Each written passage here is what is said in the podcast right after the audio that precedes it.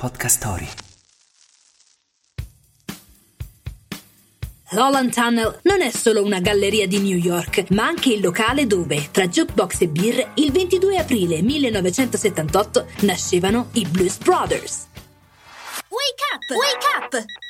La tua sveglia quotidiana. Una storia, un avvenimento per farti iniziare la giornata con il piede giusto. Wake up! Avevano esordito al Saturday Night Live in uno sketch musicale, per poi ritrovarsi nel suddetto locale dove la storia iniziò ad essere scritta. In due anni pubblicarono il primo disco ed esordirono al cinema con l'omonimo e leggendario film.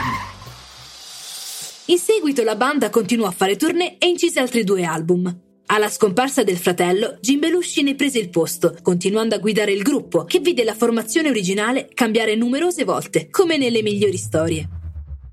In occasione del concerto in ricordo di John nel 95, cantò con loro anche il nostro zucchero. E nel 2004 parteciparono come supporter stranieri addirittura al Festival di Sanremo. Ma gli vogliamo bene lo stesso.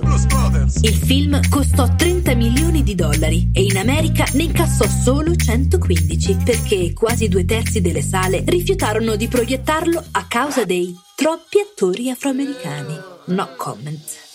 Non sapevano certo che i Blues Brothers erano in missione per conto di Dio.